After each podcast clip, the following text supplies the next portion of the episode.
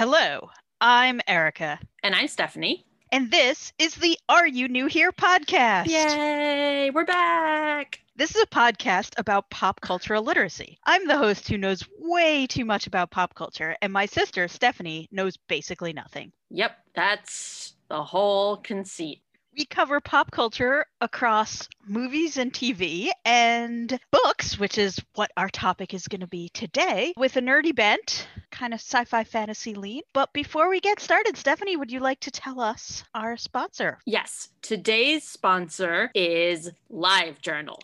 Because it's the year 2000. yes, well, once you share the theme, I think it will become obvious that LiveJournal was very much a thing when this particular book series was written. Now, listener, I only know this because Erica used to do a serious live journal situation. And she also was seriously into this book series, which you'll find out very shortly. I know very little about. But anyway, so live journal. Thank you, live journal. Do you think it still exists? No. We should find out. Someone should find out. So find out, Twitter at us. I believe I may have also had a GeoCities page that had some content from this book series, along with my Sailor Moon fan page for GeoCities. Uh, I had a GeoCities page too. Also, by the by, it still exists. Livejournal.com. Ooh, I wonder if my live journal is still live. You need to log in immediately, if not sooner. All right. If it is, if it is, listener, we will go back and Erica will post a screenshot of something she found on her live journal if she can find it. Yes. So we are covering the Wheel of Time book series by Robert Jordan. Which is not to be confused with Wheel of Fortune. It's unrelated. Wheel of Fortune is a horrifying dystopian where people don't know how to spell, but Wheel of Time is a totally different concept. It's a horrible dystopia where people can spell. No, I'm totally just kidding. That's not what it's about. So, in the 90s and 2000s, there were a number of these what's called epic fantasy or sword and sorcery fantasies that came out around the same time, and now they're kind of having a resurgence of popularity. So, one of the series that was a contemporary of Wheel of Time was a little series that people might know. It was called The Song of Ice and Fire, but people probably know it better as Game of Thrones. I I've hear heard a, of that. yeah, I hear a lot of people watch that on HBO. Yes, I'm pretty sure that we sign up for HBO so that my husband can watch it when it's time, and then we unsign up for it, which is a thing that people did when they had cable. The show is over, yes. It's over now, yes. And aren't people naming their children like Khaleesi and things like that? yeah, it's pretty Oh, horrifying. fun fact Peter Dinklage was in an episode of 30 Rock. Liz Lemon thought he was a child and she was having baby fever. That is fun. But this podcast is not about Game of Thrones. This podcast is about a far superior book series called The Wheel of Time. Now, Actually, this podcast is about random asides and tangents. this is the tangent episode. Yes. So I discovered The Wheel of Time at the Barnes and Noble in Commack in 1999. I so it was already out for nine years. How many books had already been out by then? I believe that the seventh book had just come out. Or Wow, no, maybe seven possibly books the in nine years. possibly the eighth. Let's go double check the wiki. I think the eighth had just come out because the eighth came out in 1998. Eight books in nine years. Yeah, That's and they're cray, and they're not small. They're not small. They're like the shortest one's like 700 pages. And then it slowed down a lot. There's 14 books total. It is an epic fantasy series. It is very traditional high fantasy set in a medieval type world where there is magic and there is fighting with swords, hence the sword and sorcery name of these. The background is so Robert Jordan, the author, What's his real name? Robin Jordan Robert. no, Robert Jordan is a pseudonym, but I do not remember off the top of my head. I did just look it up. His real name is James Oliver Rigney Jr. Good name. But the important thing, I was very obsessed with the Wheel of Time when I was in college, like very obsessed with it. I read all the books and I may or may not have played the collectible card game. And by may or may not, I mean definitely. Definitely. And my friends used to tease me that Robert Jordan was going to die before he finished the book series because they knew that that would make me very upset. And then he did, which was very unfortunate. But there's a bright side. Did someone else finish it by chance? Yes. So Ooh. Robert Jordan's widow worked to find another author, Brandon Sanderson, who is a very good fantasy author in his own right, and brought him in to write, quote, the last book. And Brandon Sanderson wrote a trilogy. I, if I recall, there was a lot to tie up. I know nothing. So maybe we should should we back up Yes. and I'll tell you what I know about this Sure. series. What do you know about the Wheel of Time? Crickets. Nothing. I know basically nothing other than that it's a long book series. You like it. And I know that from you telling me or complaining to me, I'm guess I'm not sure which or both, that there would be like entire books where characters didn't show up. There were just so many characters that like you would have a favorite character and you would have to wait two books, which was like approximately 83,000 pages for that character to come back. And the reason that this other guy who is not related to me, Sanderson, had to write a trilogy was because there was a ton to wrap up. Plot lines all over the place. Is that correct? hmm So basically, the first book that he came in was like, all right, let, us like herd these cats back into some sort of semblance of plot and then continued to wrap it up. And he did not create it out of whole cloth. He worked from Robert Jordan's extensive notes. So the series, I believe, ended pretty much the way that Robert Jordan wanted it to end. Now, what year did Robert Jordan die? So he died somewhere between book 11 and book 12. So book 11 came out in 2005. So he probably passed away 2006, 2007, somewhere in there. Wow. So it took that long, huh? I mean, we're talking like a 20 year thing. So the first book came out in 1990. I started reading the books in 1999. The last book of the series came out in 2013. So I was in college when I started reading these books, and I had been at the job I worked at prior to going to grad school for approximately seven years at that point by the time I finished this book series. And I remember I was working in Midtown and my watch battery died and I went to get a watch battery. And I remember reading the final book of the series while I was waiting, doing a grown up task. Okay. So what drew you to the book? First of all, I can't believe in 1999 you were in college. I mean, of course you were, but I feel more like this was something you were doing in high school, but I guess not. So it was college, and in fact, this was the very first fantasy book I ever read. And I read lots of science fiction and science fiction series. And prior to this, I had never read fantasy. And so I was in the bookstore with some of my high school slash college friends. So I'm just going to read you a tiny little excerpt, Okay. Let's do this. The Eye of the World. What's the Eye of the World? Is that the book one? This is the first one. very first book. Oh, yes. Oh, she has it, ladies and gentlemen, or lady or gentleman, whoever you are, our one listener. She has a copy. Listen.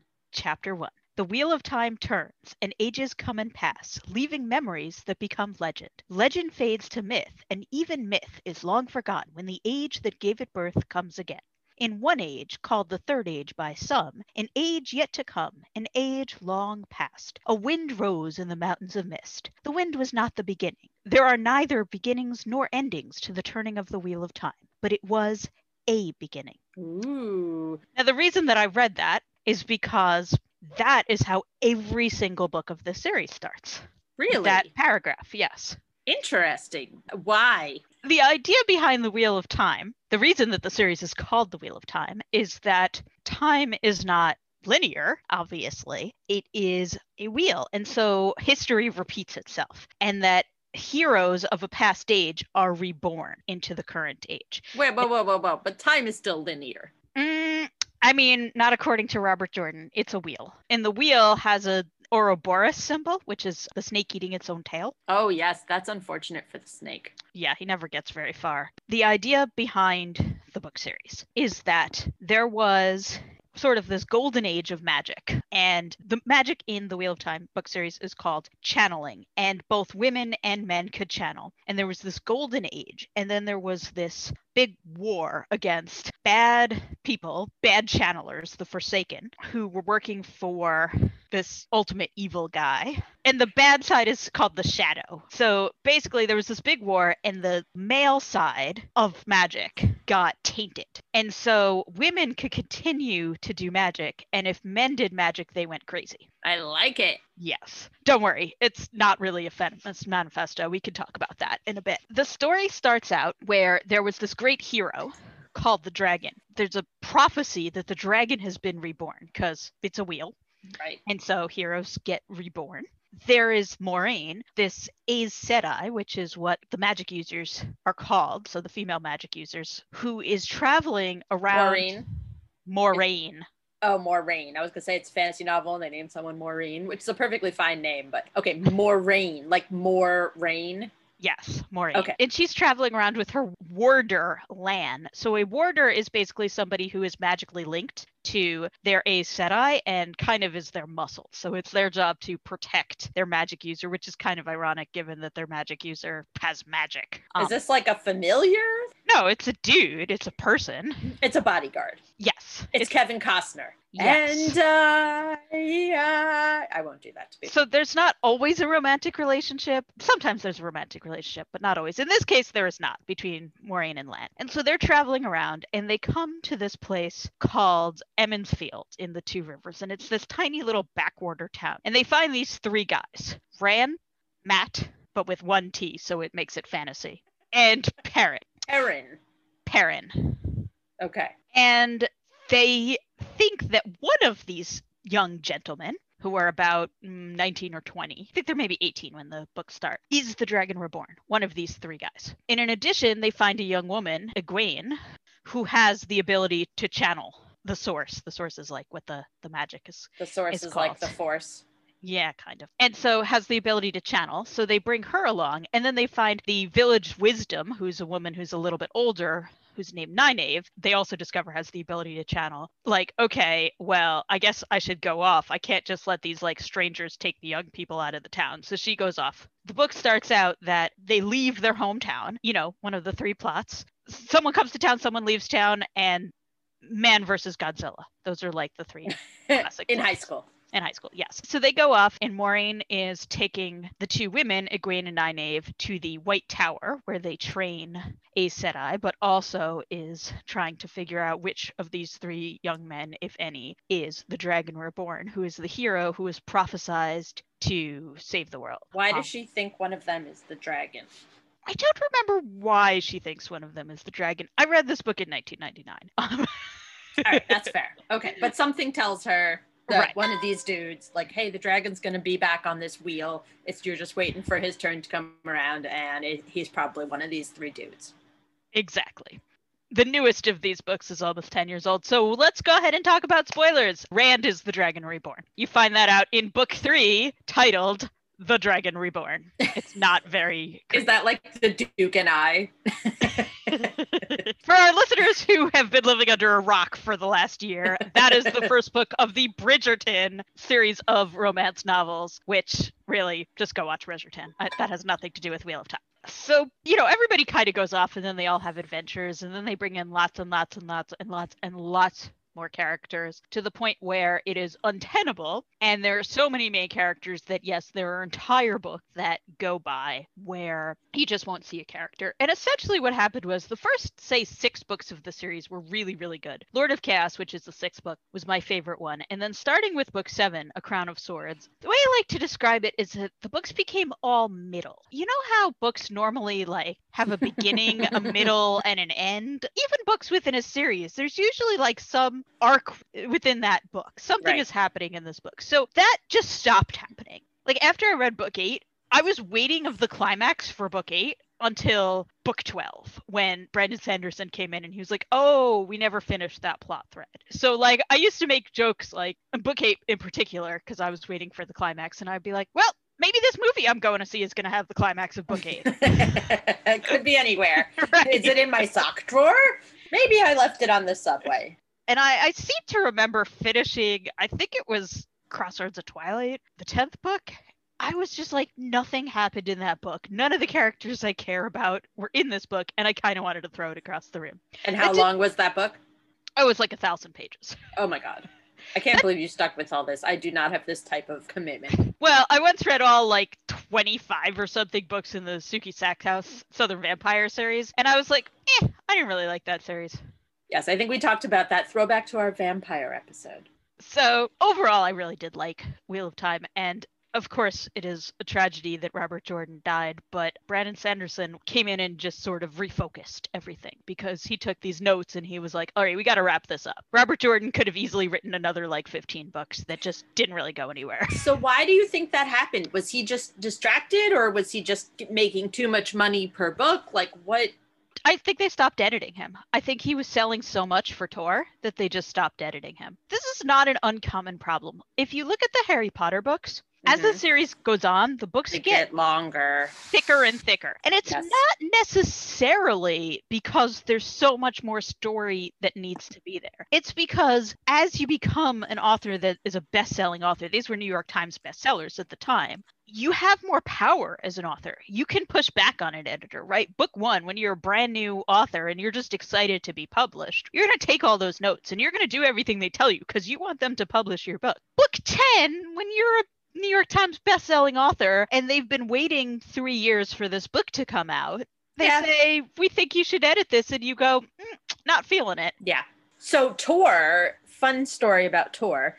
Is Tor related to Tor Labs? It must be, right? T O R. I don't So- know what Tor Labs is. Tor Labs has published one of my all-time favorite audio fiction podcasts called Steal the Stars, which is total sci-fi and you would really like it actually. It's much more you than me. And it was written by Mac Rogers, who is apparently a playwright.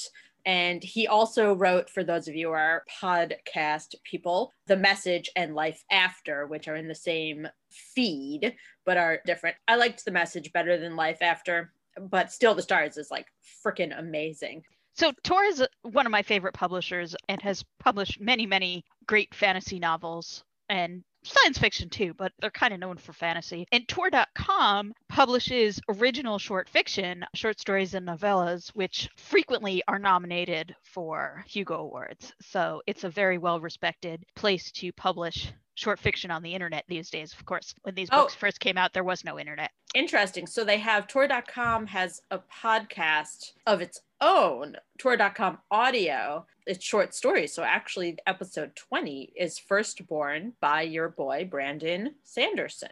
The episode one is a john scalzi book which who we saw remember? Yep. at the national book fair the one that library of congress puts on every year here in dc and so yeah so that was we saw him and actually i then read a number of his books because i was inspired to. And then you also explained to me about red shirts John Scalzi's great. The first time I went to Worldcon, I was talking about red shirts at a party, and then I realized that John Scalzi was standing about mm, five feet from me. I was talking really? about his book. Yeah.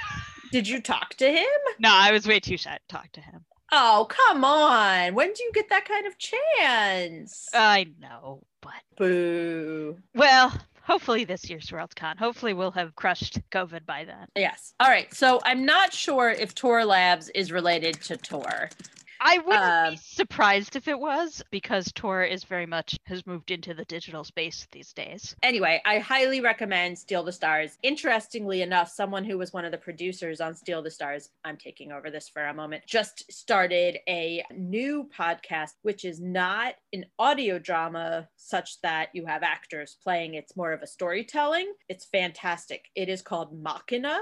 And it is about two rival companies that are creating AI that are going to help humans colonize Mars. And it's storytelling in that it's a narrator telling the story, but she does voices and it's much more like an audiobook. It's great. It's called Machina. And one of the best characters is an AI dog who hangs out at the bar called the Moonshot, where everybody hangs out, all the coders and developers hang out. And the dog's name is Pseudo. And if you want, you could program pseudo to do whatever you want. The guy who invented him has made special electronic paper and so you write out some code and then you feed it to him and he'll run the program. Anyway pseudo it's super cute I would love it if my dog would do that. Toby's It's 3 a.m. Stop barking. Here, eat this piece of paper. eat this piece of paper yes well this dog is not real and uh, apparently he has a like a banner across where his eyes would be sort of like a crawl you know like in times square and it says like woof and he makes drinks what more could you want anyway let's get back to Tor and then back to wheel of time Back to books. Brandon Sanderson, who finished this series, wrote a series called Mist, which I haven't read. Also wrote the Stormlight Archive, which is excellent, and I am a couple books behind, but it is absolutely great. So, what's great about these fantasy novels, these high fantasy novels, they're good books, and then you can use them like literally as doorstops or like, you know, to stop a wobbly table. I mean, they're like, they're actual like bricks. what is high Did you say high, high fantasy? fantasy. It's Is it fantasy. different than low fantasy? It's more traditional fantasy, so it's fantasy more in the vein of Tolkien. And here I will admit to my dirty little secret of not liking Lord of the Rings. Yeah, I'm not a big fan either. I only read The Hobbit. It's basically fantasy in the medieval bent. They're going to be riding horses and fighting with swords and usually there's battles there's wars going on there's magic users obviously because it's fantasy. That's why it's also called sword and sorcery. And it's typically set a completely made up fantasy world. For example wheel of time and a lot of these like a lot of these books wheel of time has its own map of its world and I am not afraid to admit that one of my Wheel of Time books, I don't remember which one, came with the map and it was hanging above the desk in my dorm room for like three years. So there's various geographic features, there's made up countries, there's made up rivers and, and oceans and things. I will see if I can find a good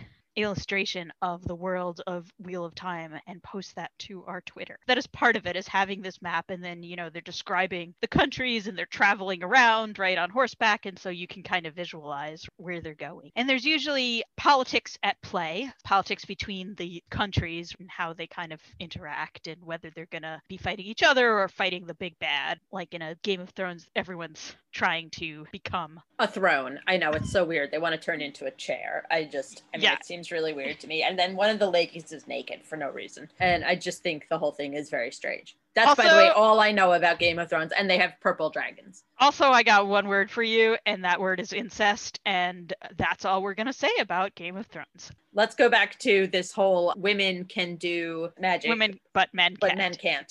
Well, they can. They just go crazy. So Moiraine brings Egwene and Nynaeve back. They become Aes Sedai. The Aes Sedai are these magic users, and they have different Ajas. And the Ajas, A-J-A-I, they're like sororities. So you pick the type of magic that you want to specialize in, and then pick your Aja. So like Nynaeve, who's a healer, picks the yellow Aja, and then there's the red Aja, who are like the militant ones. So there's seven of them, but then there's the secret black Aja, who are like the bad guys. So usually you have to pledge. yeah.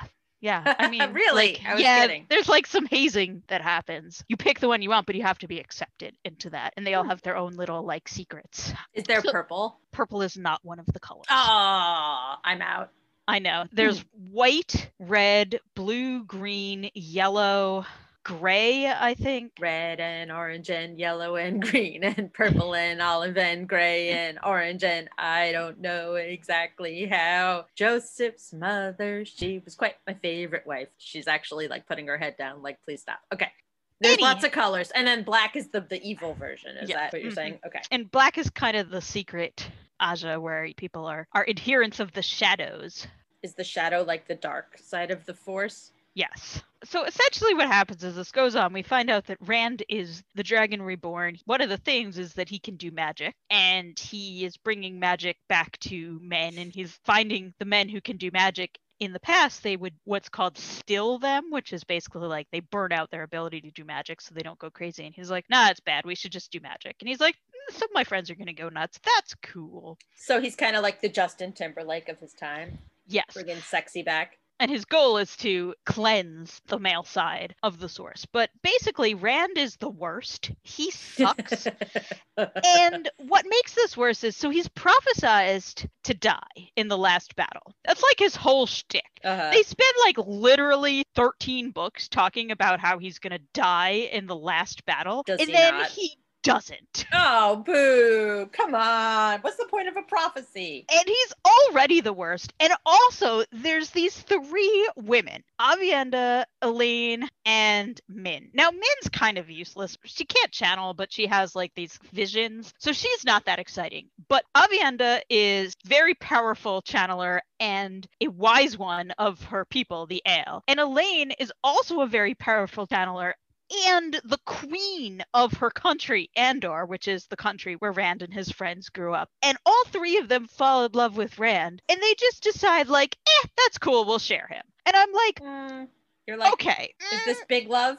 right? Like, on the one hand, if he were cool, maybe, but he's the worst. And you guys are, I don't care about Min, whatever, she sucks. And your mileage may vary with her, but like the other two, Elayne's a queen. She's a legit queen. And she's like, yeah, I'll share this dude with two other women. Like, why?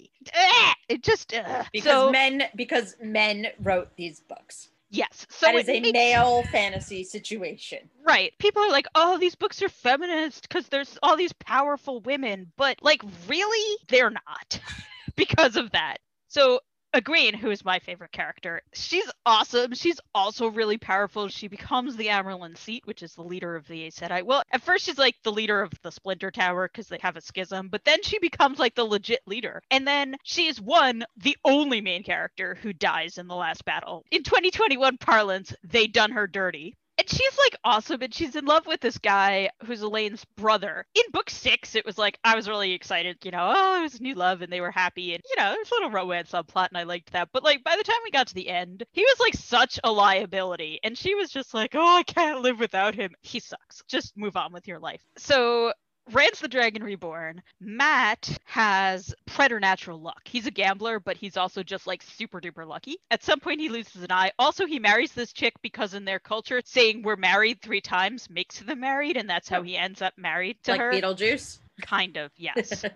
and Perrin talks to wolves sure, as Yeah. one does. as one does. And the three of them are something called ta'veren, which means that they are important threads in the pattern. So you have the Wheel of Time, right, where history is Mhm. sort of repeating itself and heroes are being reborn. And then you also have the pattern, which is the whole idea of the fates weaving the pattern and the ta'veren can influence the pattern. They're very important pieces within the pattern. So the three of them, well, only one of them ended up being the Dragon Reborn. The three of them are ta'veren, which is maybe now that I think about it, why Maureen thought that one of them was the Dragon Reborn because they were ta'veren. So they're How sort would of she know that they were ta'veren?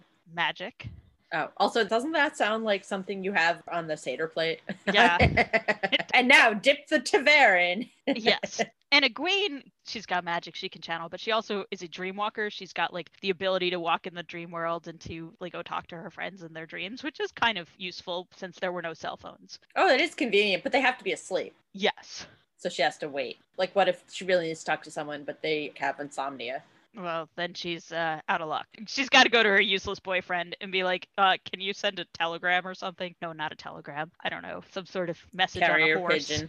Um, a scroll. So this one that you like, she was the original wise woman from the original village. No, that was Nynaeve. Egwene was 16 when she went off with Rand and company with Moiraine. Oh, okay. So she was the other woman in their party. Right. When they were living in their small little village, it was always assumed that she would marry Rand, which, woof, she dodged a bullet with that one. You know, when they went out into the wider world, they sort of got over that, which was good, because he's the worst. Nynaeve, the wise woman from Emond's Field, ended up with Lan, Moiraine's warder, and Lan was the last king of Malkier. So basically, what happened was he was born to be the king of this country in the north that was on the border, and then it got kind of swallowed up by the Blight, where the Blight was the shadow's influence. So think of it as if you lived in like a border town and the sea level rose, but evil.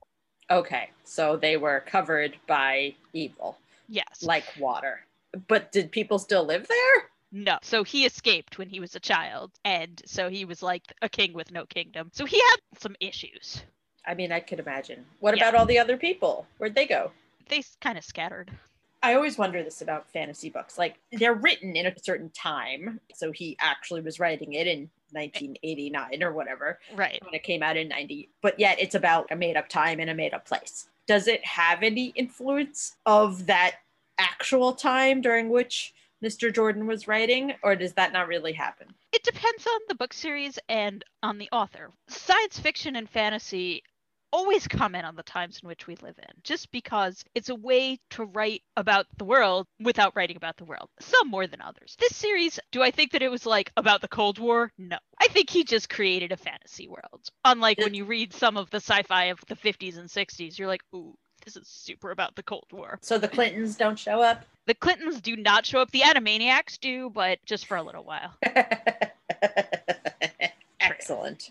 What about DuckTales? Woo! So Wheel of Time isn't overly political other than the general politics of this world where the countries have mistrust of each other, but then the Aes Sedai are power unto themselves, almost like the Vatican. Not that they're a religious order necessarily, but they're their own power where people come from all over. And then, you know, of course, everybody eventually bands together to fight the Shadow in the last battle. Does Where the shadow win? No. Okay, that's good. and Rand does not die, which still pisses me off. How do you fight a shadow? Well, the shadow is just the general name for evil. So the shadow has a lot of adherents. So people under the influence, as well as the Forsaken, who were very powerful magic users who got sealed up when they fought the shadow the previous time. The Forsaken just got like sealed in a vault. And then what happens now in Rand's time is that these seals are failing. And so the Forsaken start coming out. So now you have these very powerful magic users who are evil coming out into the world. And so one of the things in the early going is that they are disguising themselves as other people. So there are Forsaken out in the world and you don't know who are Forsaken. There are people who are bad and you don't know they're bad. The Black Ajah are they're members of the Green or the Yellow Ajah or the Red Ajah, but they're also evil. They're secretly evil. So you're saying that people who are doing bad things don't walk around wearing a t-shirt that's like, "Hey, sup, I'm actually evil. Don't trust me." Yeah.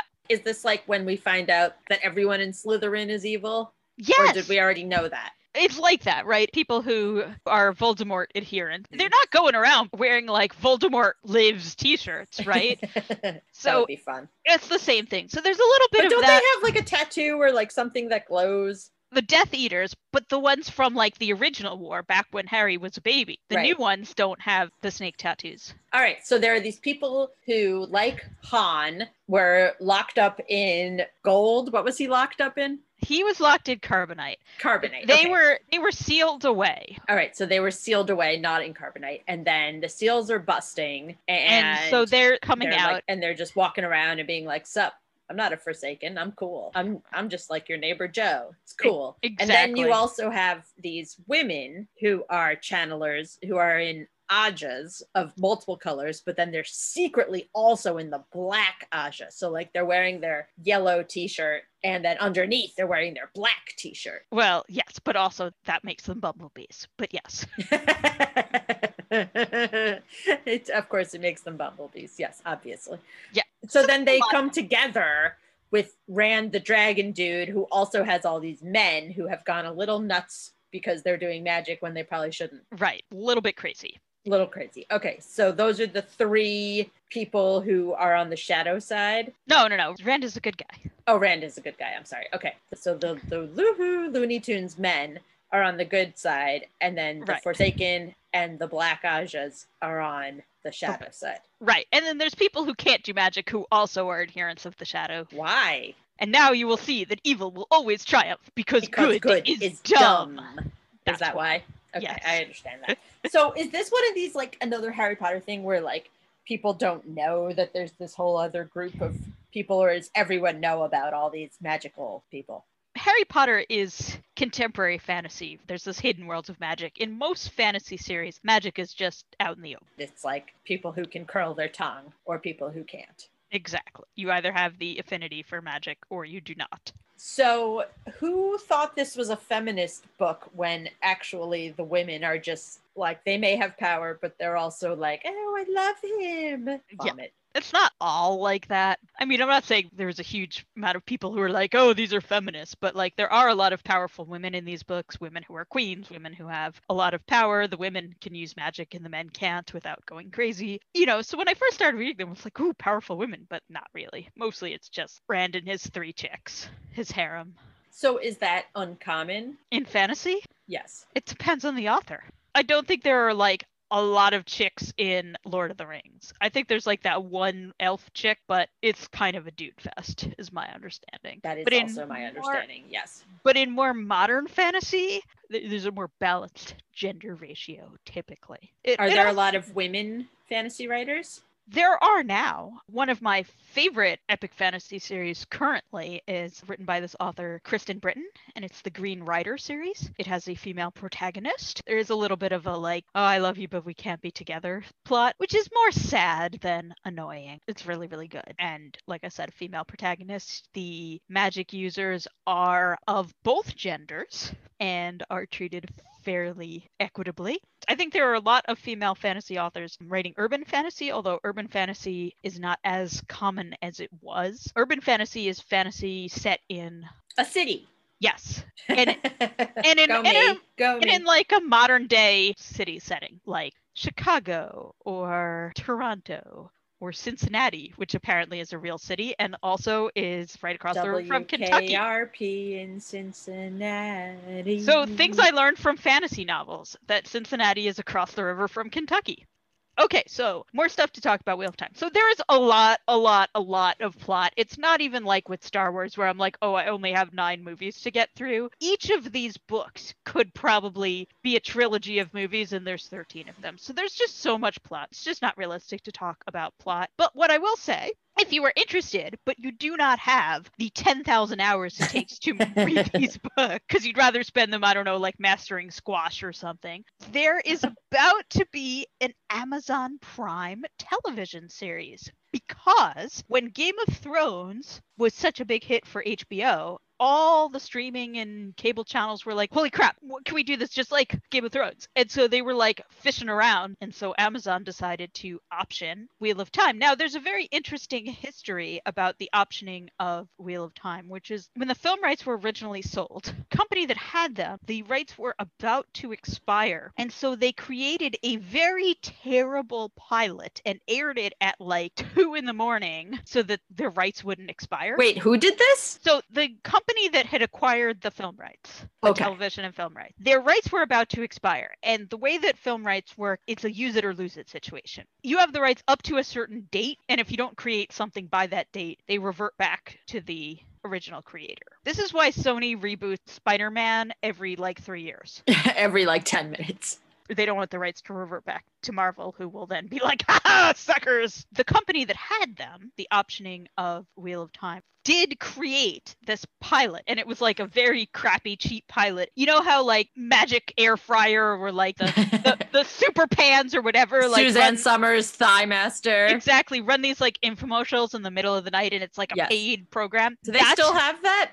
They do, and that is how the original Wheel of Time pilot aired so that they could keep the rights. Now, after that, there were Wait, no more. George Foreman was selling the original. that is correct. with uh, whatever we're talking about, Wheel of Time. Yes, that is correct. George Foreman and, his grill. Yes. So, but there were no more episodes. So eventually, the rights revert back to. Well, I think by then Robert Jordan passed away, so to his widow, and she sold them again to Amazon recently. And so the Amazon series, which Good is job on her. yes, probably made a boatload. So the Amazon series, which is currently filming, they keep releasing like literally six second teaser trailers. Yes, six seconds. Why? What is Um, this, Quibi? It's basically to torture people like me who've been waiting for a. Wheel of Time series for 20 years. The biggest name in the Wheel of Time cast, probably the only name in the Wheel of Time cast, Rosamund Pike is going to play Moiraine, and I assume she will have her British accent because it doesn't matter. Who's Um, Rosamund Pike? She is an actress. She has blonde hair. She played the lead in Gone Girl, the movie, not the book. She played the lead in the book. How would she even do that? No, I said the movie, not the book. But that doesn't even make any sense. Whatever. It's like this. Yeah, like this podcast makes sense. Okay, carry on. So she's like the one big name that they Okay, got. And got then I assume that either this is going to be a huge hit for Amazon and all the people in will be super famous, or it's going to be a dud. I feel like there's no in between with this. I feel like it's either going to be like a really monster hit, like Game of Thrones was, or it's just to like Well, are there as many fans? Well, okay, back up. Because I assume a lot of people who were fans of Game of Thrones, the show, were not fans of the books per se. Right. So they're definitely trying to capitalize on that market of, oh, people like to watch fantasy on television. But only if they're naked. Apparently, that was like the whole thing about Wheel of Time. Or, um, I'm sorry, Game, Game of, of Thrones. Thrones. Like they were just like naked all the time, were they not? They were also incest. Did I mention the incest? You did really actually, yeah, me. yeah. Mhm. As the books are written, there is not a lot of nudity in Wheel of Time. I know that might disappoint our one listener. Now, I don't know. Is there going to be a lot of nudity in the Amazon series? I mean, it's not HBO, so maybe. I don't know. I guess we'll find out. I don't know because they keep only releasing six second teaser trailers where they just show like the wheel in the Ouroboros, which doesn't tell me whether people are going to be naked or not. It's like that is a picture of the cover of one of the books. Great. Yeah, that is not helpful. So we shall see. There is no official release date, but I believe that it is supposed to be coming sometime this year. So we will find out. So, can we talk about Robert Jordan's wife for a minute here? Sure. Okay, so thank you, Wikipedia. I am learning that her name is Harriet. Harriet Popham McDougal Rigney, and she was an editor in her own right. And she published Robert Jordan's first book Before, before they got married. How awesome is she? Well, yes, and like I said, she's been very fiercely protecting the estate. She's the one that handpicked Brandon Sanderson to finish the books and worked with him very closely to make sure that the ending of the books was following the notes and within the spirit. And she's the one that, once the film rights reverted, she was very careful about who got the film rights. And that's part of why it's taken so long to have a film adaptation because she didn't want just any old movie. She wanted the books done right. And I think that TV was always what they really wanted because think about it. The first book Mhm. is 814 pages in paperback. Oh, no, sorry. That includes the glossary because this is such a stupidly long book that it has a glossary. Without the glossary, it is only 782 pages. Now, a normal novel is maybe somewhere in the three to 400 page range. And when you make a movie out of that, much has to be cut. There's just too much information for a two hour movie. Obviously, if you want to adapt the whole thing, TV is the only way to go. You basically have 13 seasons, right, that you could do. Although, I don't know how you do those books that are like all middle and that you have whole characters like just missing from books because that wouldn't fly very well. Being Mhm. like, oh, your favorite character is just not in this season, right? Yeah. So I assume that they might have to do a season that's like books eight and nine at the same time, cover eight and nine in two seasons, but intercut them in a different way so that you're following all the characters that you've been following. As there are more characters, it's harder and harder. So it might be that not every major character in the books gets emphasis in the TV show because it'll just be too many people to follow. Even I would just be like sometimes, okay, I don't remember who this character was. like, you know, I haven't seen this character in four books. I just don't know who this is anymore Yeah. Yeah, that's a lot. There may be more of a focus on the main characters. And obviously, that's not as big a deal for the early books because the cast is smaller. Oh, I'm looking at characters and I saw a picture of Perrin's stupid wife, who I hated. Why did you keep reading this if you like really didn't like many of the characters? Did you just feel committed? No, of the like 5,000 characters, I probably disliked only a few. I liked many of the characters, but there were some characters that annoyed me, just like people in the world. Well, sure, but I guess there's just many, many characters. So Right. And so what's kind of good about a book series where there are a lot of characters is everyone has their favorites. Of my friends, certainly everyone had a different favorite character, and that was totally fine. There were some characters that just I personally found annoying. It wasn't that they were bad characters necessarily. Well, Perrin's wife sucked. Characters, Right. So sometimes you'd be reading and you'd be like, oh, yeah, I like this character. And then be like a few chapters with that character. And then you jump for the next few chapters to another character. And you'd be like, eh, this is not my favorite character. And it would make you like want to keep reading so you could get back to the characters you liked better. Of the characters that I really hated or that really annoyed me, I mean, other than Rand, who was the worst. Okay, if you spend 13 books saying how somebody is prophesied to die in the last I battle, know. you damn well better kill them in the 14th book. Well, I feel like that's probably not his fault. Not Rand's fault, no. Yes, right. Because he's a fictional character. And Correct. also, to be perfectly clear, I also do not believe it was Brandon Sanderson's decision. I believe that that was 100% what Robert Jordan wanted. I mean, how could you ever believe a prophecy again? Exactly. I know. I know. The crazy dude on the corner said I was going to win the lottery, and I was just like, nope, I don't believe in prophecies anymore. All right. So the takeaway here is that you very much enjoyed these books, except for all of the parts you didn't. I very much enjoyed these books. They are very much escapist literature in the sense that it's not escapist like throwaway, it's escapist in you just are completely immersed in this other world that is just about these characters in this world and what's going on with them and their politics. These types of fantasy novels can be very engrossing because of that, because you're just so wholly immersed in the story. So I very much enjoyed them. I spent much of my 20s obsessed with them. Like, that's not even a joke. Like, a lot of of your 20s. A lot of my 20s obsessed with these books. Yes. If you want to read the books before the show comes out later this year in some unspecified date, probably you only have to read the first book probably the first season's only going to cover the first book, which is called The Eye of the World. My copy has Lan and Moiraine riding horses on the cover, but I do believe that there were new editions that came out with new covers. Also, Moiraine's really short, which I don't know if Rosamund Pike is, so we shall see if that detail gets... Is she actually short in the book or just in the picture? No, she's actually short in the book. I like this already. Why didn't you start with that? it seems to me like if you wanted to pull me in, you should have said main character, Short. Short. Yes. Also, Nynaeve has her defining characteristic is she has one long braid that she's always tugging on. The actress that they cast has many braids in her picture, so I don't know if they're going to keep that detail. So, Wheel of Time is good. I definitely recommend it. If you enjoy it, you can move on to The Sword of Truth, which is a similar type book until he devolved into like Ayn Rand objectivism, which, you know, at that point. You can clock out and no one will blame you for that. I mean, I kept going because I kept thinking it would get better, and it did eventually, but anywho. So that was when fantasy goes into real world philosophy, and mostly it's just like, bleh, it's not really what you want. And if you like those books, you don't need to go read the Game of Thrones series, there's others. Excellent. Okay. I think that probably wraps it up. I have learned that Rand is the worst and prophecies can't be trusted.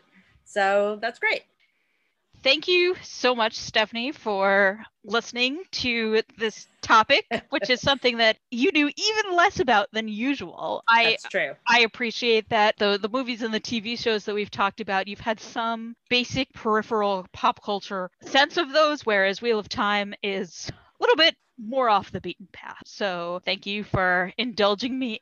And for our listeners, thank you so much for listening. We love you you one person, you, we love you. And if you like this episode and you want to hear our other episodes, you can check us out on anchor.fm slash r dash u dash new dash here. We're on Spotify, we're on Pocket Cast, we're on Overcast, we're on um, Rabbit Cast. That one's not real. but you can find us on many, many podcasters. Also, we are on Twitter at new here underscore pod. We tweet when there's a new episode. So if you follow us on Twitter, you will see when there are new episodes and new content released. And also, you can ask us questions about Wheel of Time or other pop culture. You can suggest topics, and maybe we'll give you a shout out on the show. This podcast was hosted by Erica. With me, as always, is my co host Stephanie. Party on, um, air. Party on, Steph. Our unpaid intern is Pirate Toby, aka the Dread Puppy Roberts. And on our next podcast, I believe we are going to be covering the Netflix science fiction anthology series Black Mirror. So that's something for you to look forward to, a little more contemporary and back to TV. Until then, have a nerdy day. Have a nerdy day.